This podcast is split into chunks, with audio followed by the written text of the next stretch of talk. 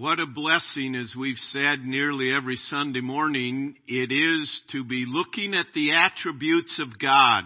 And it's hard to believe this is the 13th attribute that we've been looking at. And if you haven't caught on through the songs that we've been singing today, the attribute is the love of God. you know, unless we fully grasp this truth, we will be prone to doubt. We will be easily deceived. we will end up disobeying God and being defeated. This is, this is one of the most foundational attributes of God, and really it permeates all of the attributes of God. And what a blessing it is to realize the unity that all the attributes of God have, how they perfectly fit together. Philosophers tell us that one of the greatest needs that human beings have is to be loved. we need to know that we are important to someone, that somebody truly cares about us, that they want us, that we're accepted unconditionally. And when we doubt that we are loved, um, psychologists often trace um, behaviors, bizarre behaviors, to um, sometimes patterns that they've developed to compensate or to counteract a failure of understanding that they are loved. And when we come to think of God's love, a biblical love, a biblical love is a self-sacrificing, caring commitment that shows itself in seeking the highest good of the one loved. To say that God is love is to say that um, He is self-sacrificing, He is committed, as we will see, eternally committed in seeking the highest good of the ones that are loved. And it implies that all of God's activities are motivated by love. When He creates, He creates in love. When He rules, He rules in love. When He judges, He judges in love. It is all in love. It's an expression of His nature. It's an expression of who He is. We read in 1 John chapter 4 and it said, God is love. Twice in this passage. God is love. It doesn't just say God loves. It says his very nature. God is love. As we've looked through the um, fruit of the Spirit in previous studies, it is the first step of the fruit of the Spirit is love, and many commentators say that all the others come under the banner of love. But when John says here, God is love, it's his very nature. And as we said, it permeates everything that he does. So we want to look at some of the char- characteristics of God's love. First of all, it is unconditional. Human love is generally the response to conditions and circumstances around us. We love someone because they please us or because they seem attractive or because they pay attention to us or because they make us laugh or feel good or do something for us. By contrast, God's love is totally uncaused. It is unconditional. I, I heard an illustration, a, a human illustration of unconditional love. The guy said, you take your wife, your mother-in-law, and your dog, and you lock them in a, in your trunk of your car for one hour. You open the trunk and you will see which one has unconditional love for you. Your dog will be glad to see you. The other two probably won't be glad to see you, okay? That's human love. That's how we are. But God's love is not human and we can't box him into what our understanding of love is. We need to ask Him to open our eyes to understand His love. In being unconditional, it is important to note that God's love is a love that initiates. It is, it is never a response. He is always the initiator. He is always the one pursuing.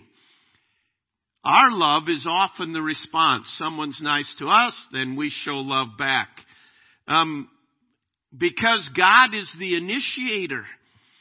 That's what makes it unconditional. If God's love were conditional, then we would have to do something to earn it. We would have to do something to merit it. We would have to do something to appease His wrath but his love is unconditional. And, and that is the biblical message. That is the gospel. That God, motivated by his love, unconditionally sent his son to save us. From the very beginning, when mankind sinned, Adam and Eve sinned, God sought Adam.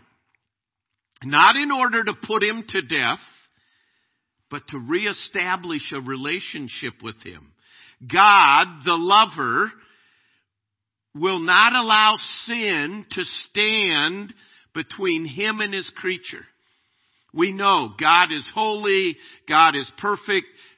Adam sinned and we all have sinned with Adam and Adam's sin is in us.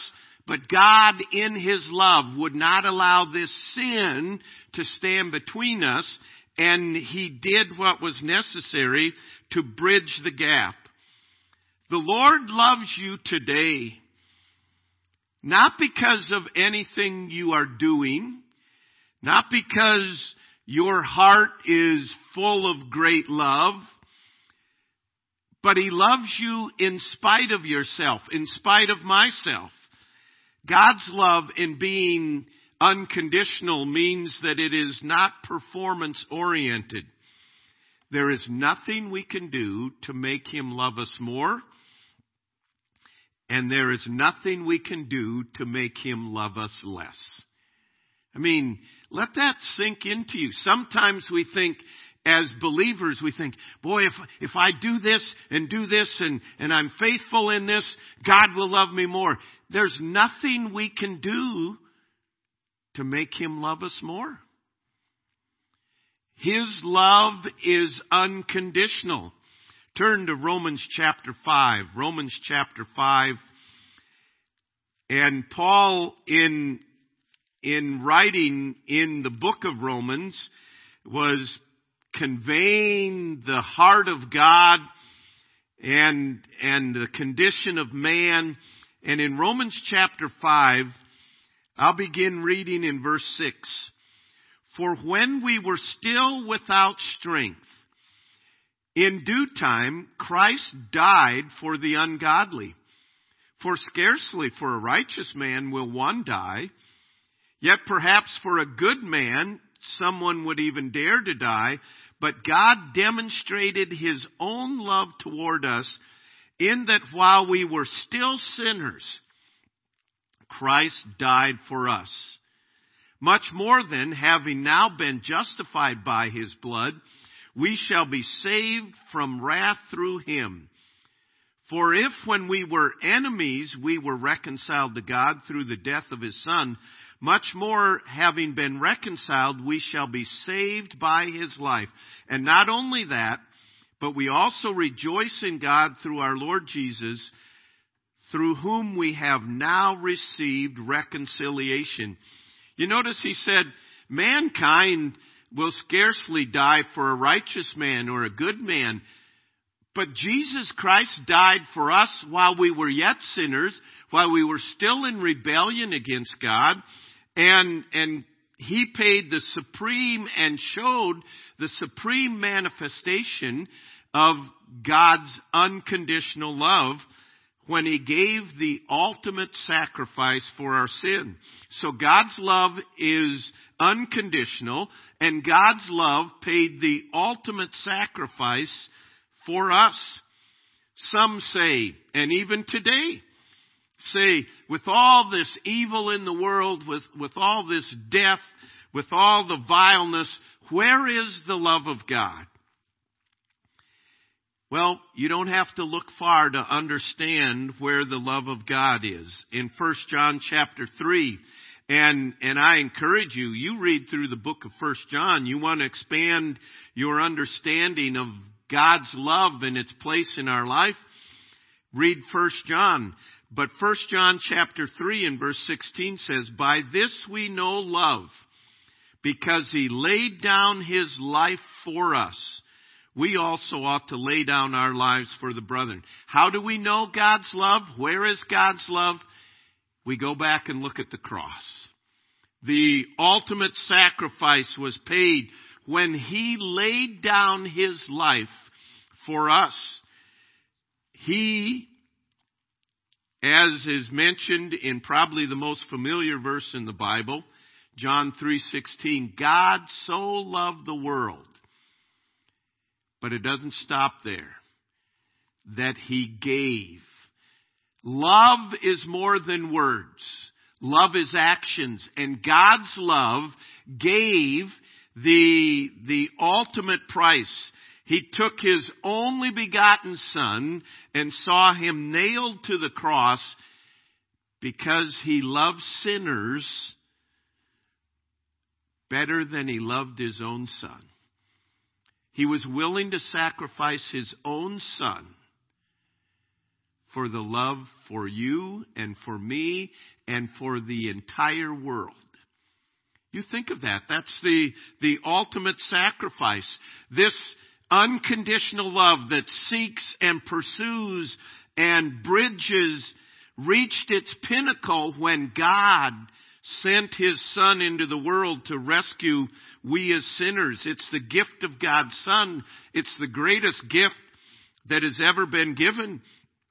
And in so doing, God declared that our salvation was more dear to Him restoring us to fellowship with Him, was more dear than His own Son.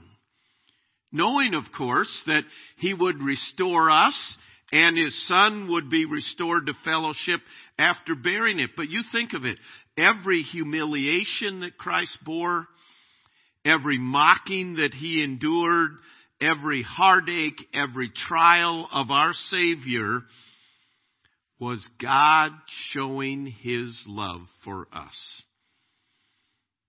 Now, God's unconditional love does not mean that everyone will be saved. There's some that teach because of this attribute of God, God is love, that they teach a universalism, that everyone will be saved. That is a perverted idea of God's love because God is merciful in His love, but those who reject His gift of love subject themselves to God's wrath that we looked at several weeks ago. And it is God's love that offers the remedy for our sin by paying the ultimate sacrifice. And, and our words do not do justice today in dealing with the ultimate sacrifice that God made in giving up His Son. So, it is an unconditional love. It is a love that paid the highest price that is possible to be paid. God sending His Son, bearing the shame, bearing the reproach, bearing our sin, so that we could receive the gift of Jesus Christ for the forgiveness of sin. He that hath the Son has life, everlasting life. He that does not have the Son does not have life.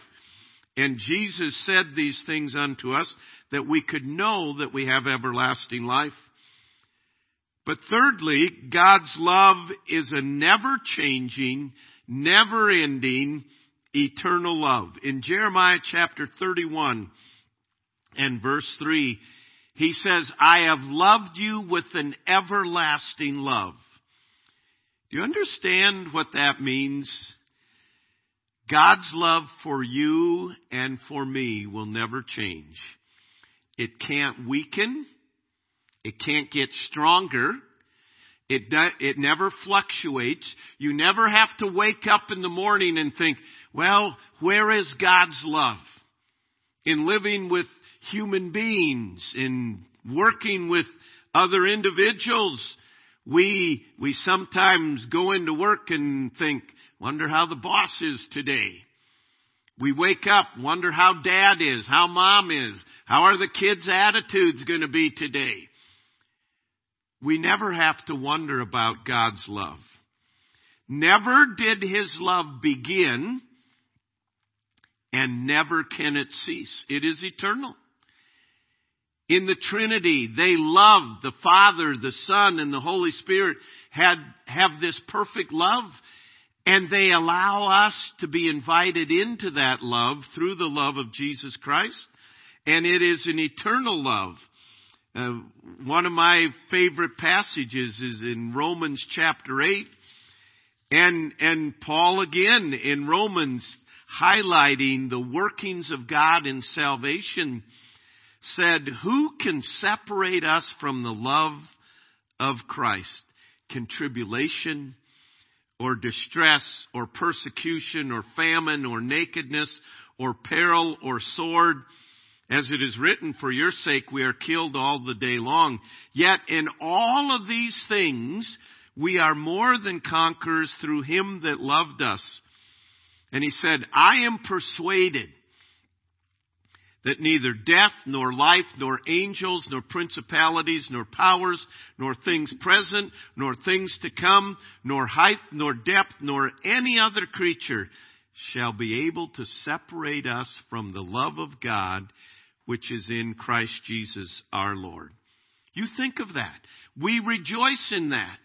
We live in, in uncertain times and all times throughout human history have been uncertain.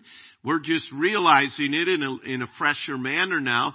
But he says, in all these times, no matter what, distress and tribulation and persecution and famine and nakedness, nothing can separate us from the love of God. It is, it is a never changing, never ending, eternal love that we cannot be separated from. It is a love, fourthly, that continually does what is best.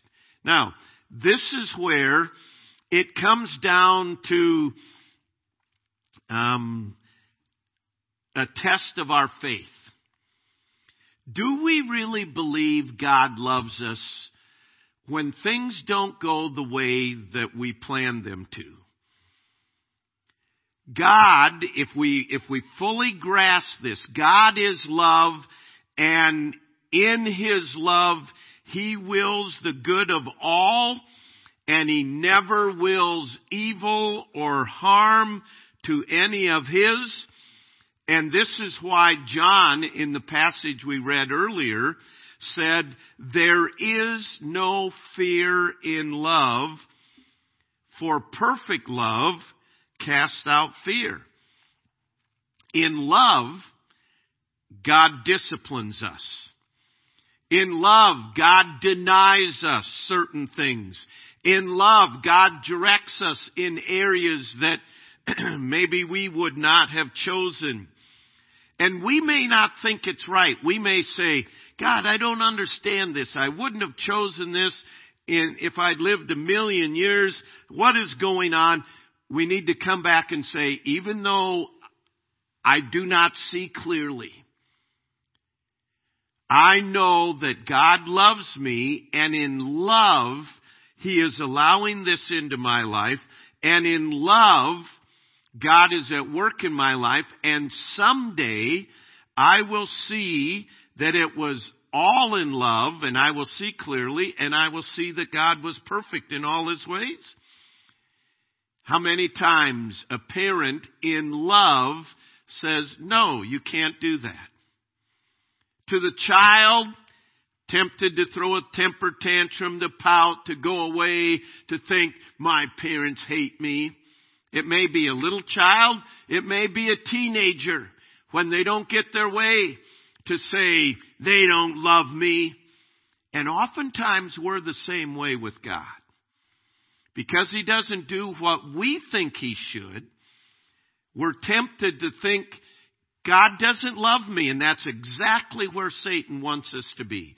That's exactly where Satan got Adam and Eve. If God loved you, He wouldn't keep this from you.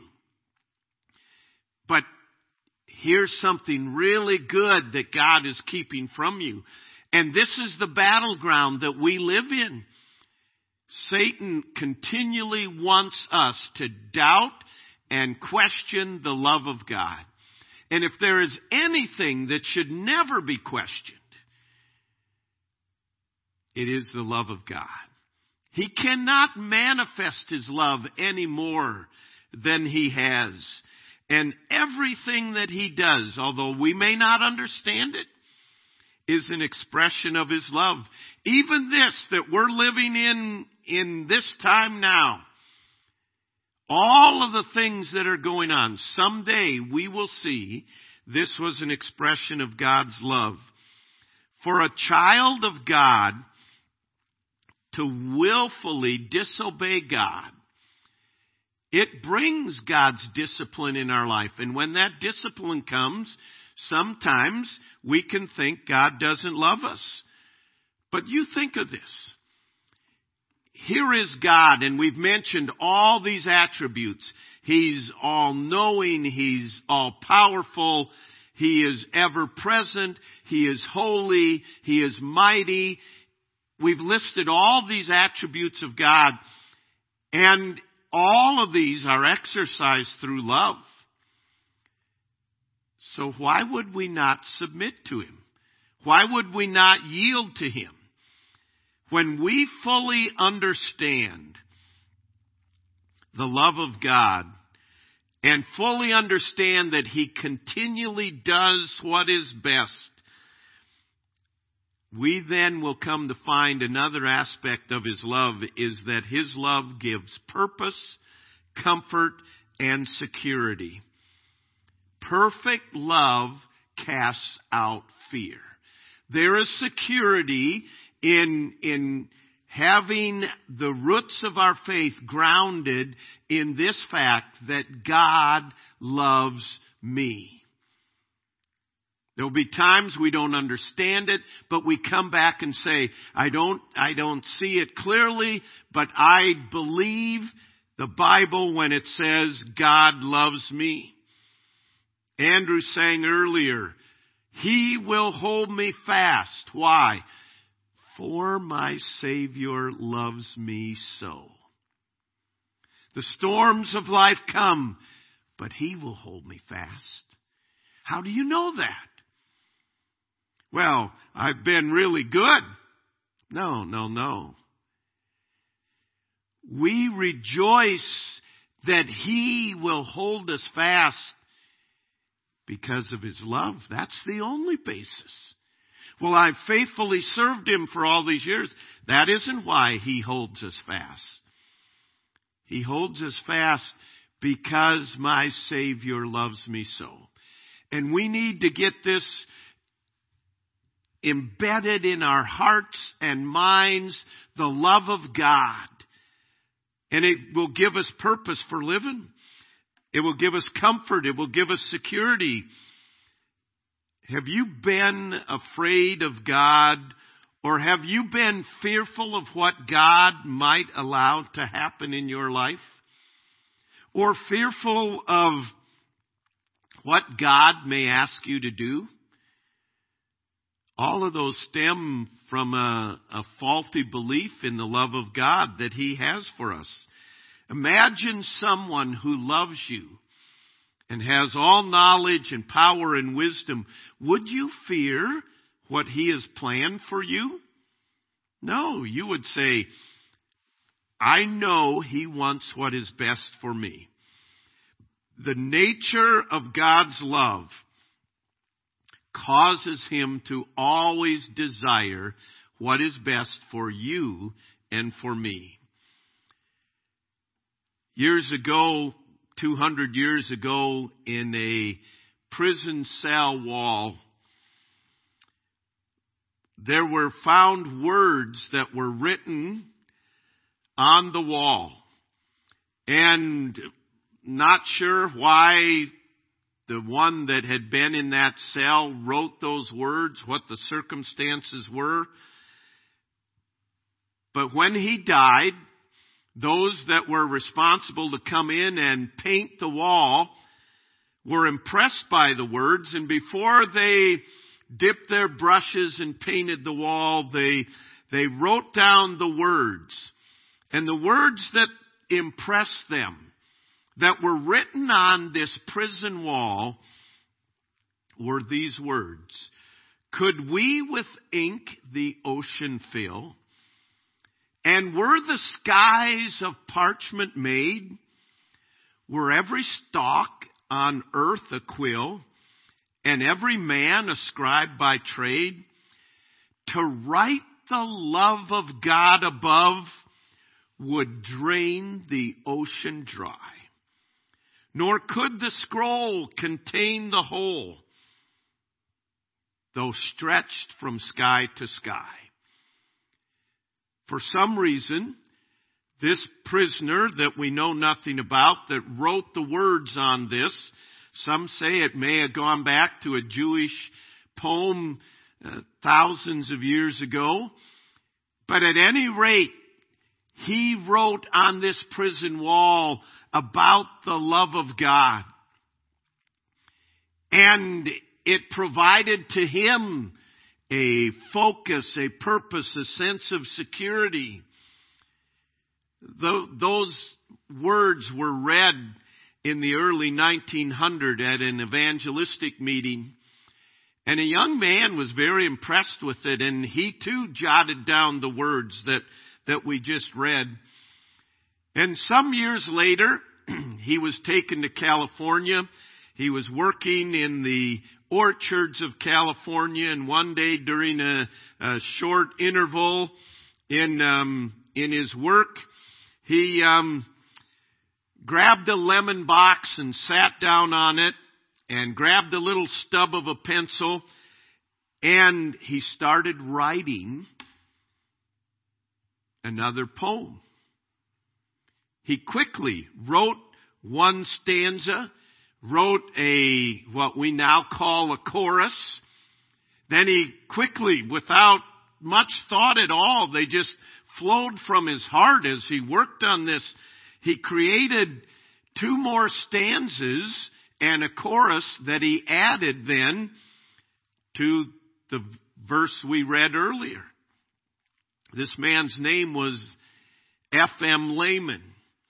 And in 1917, this was put to the words that he wrote down in addition to the third verse that was written on the prison wall. The focus of it all is the love of God. And when we come to understand the love of God, it will transform our lives. Oh, love of God, how rich and pure how measureless and strong. I, I love that phrase there. Sometimes when we think of love, we think of some emotional, temperamental, fuzzy type of thing. God's love is strong. It is strong in that it is unconditional. It, it wasn't, there wasn't anything in our life that drew him to us. It was strong that initiated it. It was strong that endured in pain the ultimate sacrifice for sin.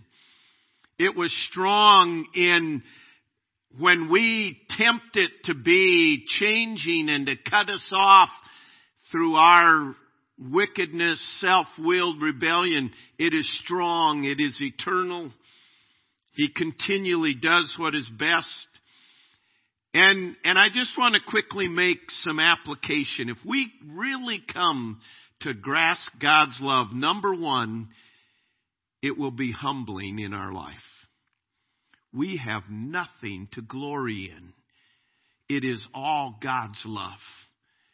Our only qualification was our sin. It ought to humble us that, that God would love me It should, it should drive us to our knees to, to say, God, thank you, thank you, thank you for saving a wretched sinner like me.